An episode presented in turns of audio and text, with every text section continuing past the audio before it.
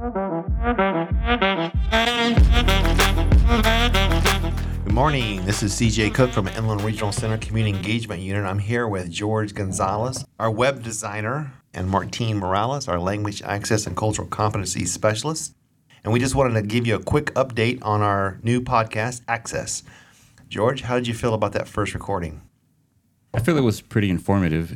It's a little awkward just reading from a script, but I think we did a pretty good job delivering information.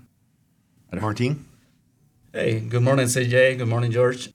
In general, I think it was quite an experience, not only from a technical side, but also seeing, the challenges that we face. Scripting, of course, it requires some work. We have to put our ideas together and then make it happen. So I think at the end, it's just making it happen. And we got the first episode going, so you will see some good ideas coming through it. It was awkward. I'm not going to lie to you guys. I felt like I was a robot. I am between the coughing fits from being sick and trying to explain eligibility in a complex system didn't flow real well for me. But it's really important that our clients and families understand how to get to the website, inlandrc.org, how to look for the applications, and then understand the eligibility criteria. Now, having said that, I think it's very innovative that we're doing a podcast. I think it's exciting that I don't think any other regional center is doing this. Yeah. And I think in the future, when we have other people come on, we'll be able to expand and make it a little bit more fun and a little bit more interactive. I agree. I think the idea behind it to do a long term is not just to open with historical facts and just provide general information. It's just also to be an educational resource for our clients. As the show progresses, of course, we will have more guests coming to the show. We'll have material prepared specifically based on the feedback that we receive from the customers, and I think that will be a good improvement over time. The good thing about having a podcast like this is that it's really easy to share, and we can use a lot of the podcasting platforms. And we can, it'll show the catalog of all of our episodes there, and it's easy to share, easy to find online or any other way. I think it's really exciting too because we have Fania Pena, our deaf and hard of hearing cultural specialist, who's going to go into and create her own. We don't know what we're going to call it yet. It's not a podcast, but it'll be video driven, where she has her own guest on there, and we kind of brand that a little bit. We'll move forward with the actual legitimate podcast that we've created called Access. And then from there, it'll be in Spanish. We'll be able to talk about language access and cultural competency issues, disaster preparedness. We can bring in some of our community-based organizations receiving grant funding from the Department of Behavioral Health Services would be great guests. But the overall goal is to make Inland Regional Center accessible, whether that's through the website, through the podcast, through social media. We want our clients to have the ability to research, educate themselves, attend events, and really be more included in everything that happens in their community. So it's really exciting for me, and I look forward to the next year and see where this takes us.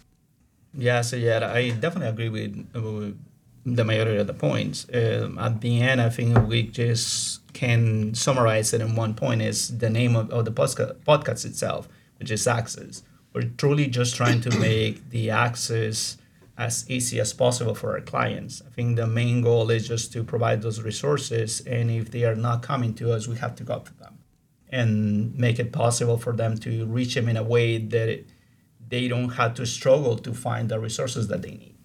Yeah, speaking of feedback, if anyone listening to this has any ideas, we will be doing this monthly. So you can feel free to send in your ideas at community@inlandrc.org, and we will consider it. You can always visit us on inlandrc.org, our website, which is George's baby that he created. And It's pretty cool. You got a lot of information there. If you need any assistance navigating the website, you can always use the contact us option. Or like George said, you can email us at community@inlandrc.org. Always keep in mind, we need the name and the date of birth of the client. Speeds up the request, and be specific in what you need from us, because we do receive probably about 300 to 400 emails a week, and we want to answer those as fast as possible. The podcast is designed for access. Our email website is designed for access. Our social media is designed for access. And it's kind of like our virtual open door to us as an agency. And we want you to use it. And we answer those emails 7 days a week. and as fast as we possibly can. And the more information we get with those emails, the easier it is for us to connect you to the proper person and get them back in touch with you. And so you don't mind me to ask again, can you repeat that about the email? What exactly do our customers need to contact us when they reach out to by email? So if you say you have a question about a client, we need the client's full name and date of birth. It helps us locate the consumer service coordinator, which is the case manager, and we can forward that email on to that person. We always send it to the individual that's the case manager or the CSC, and we CC their program manager in case that individual is out on leave or vacation or away from their desk. That way we can connect the individual to the information they need as fast as possible. Now, we need people to understand that our consumer service coordinators are often away from their desk, and so it can take about 24 to 48 hours for a response coming back to you from that consumer service coordinator.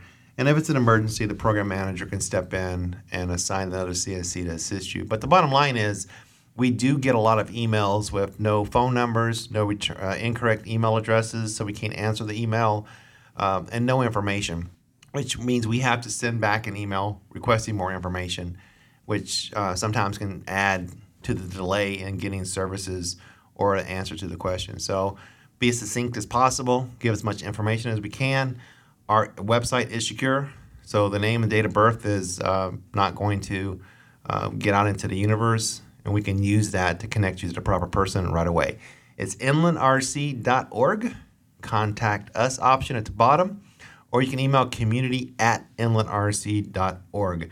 We ask that you not send information through our social media platforms. We would rather come through a secure source, which is our email servers, as opposed to sending a direct message to any of our social media platforms. We do have Facebook, Twitter, and Instagram, and we monitor those daily as well, but we would prefer information to flow to us through a secured format, which is our email servers. Thank you, CJ. And at the end, just a reminder, the reason that we ask for that information in particular is because we want to make sure that your information is secure. So that's important. But most importantly is about access. When you send us the information correctly, we can find you like right away, and we will be able to respond in a faster manner rather than waiting or having a longer delay. Well, that's going to wrap it up for this small lead into our first podcast. We look forward to a future podcast, a little bit more exciting maybe. Again, we realize that eligibility is kind of difficult to talk about. The podcast was fun to record. We tried to give as much information as we could. At the end of the day, inlandrc.org apply for services page is the best option. It's going to give you the criteria for Lanterman over the age of 3, criteria for Early Start. Fact sheets, online referrals, and applications are all located on that page. And again, if you need any help, just shoot us an email. I'm really excited for you to hear the first podcast. George, you have anything to say about that first podcast? Just excited for everyone to hear it. It was a lot of fun to record. And one more time, if you have any ideas for us, if anything that you want to hear about, feel free to send that to community@inlandrc.org. All right, Martin, let's play that first podcast for the folks, and we'll see you next time with some new and exciting podcasts coming in the future. Thanks, everybody. Thank you, CJ. Thank you, George. And don't forget, you now have access.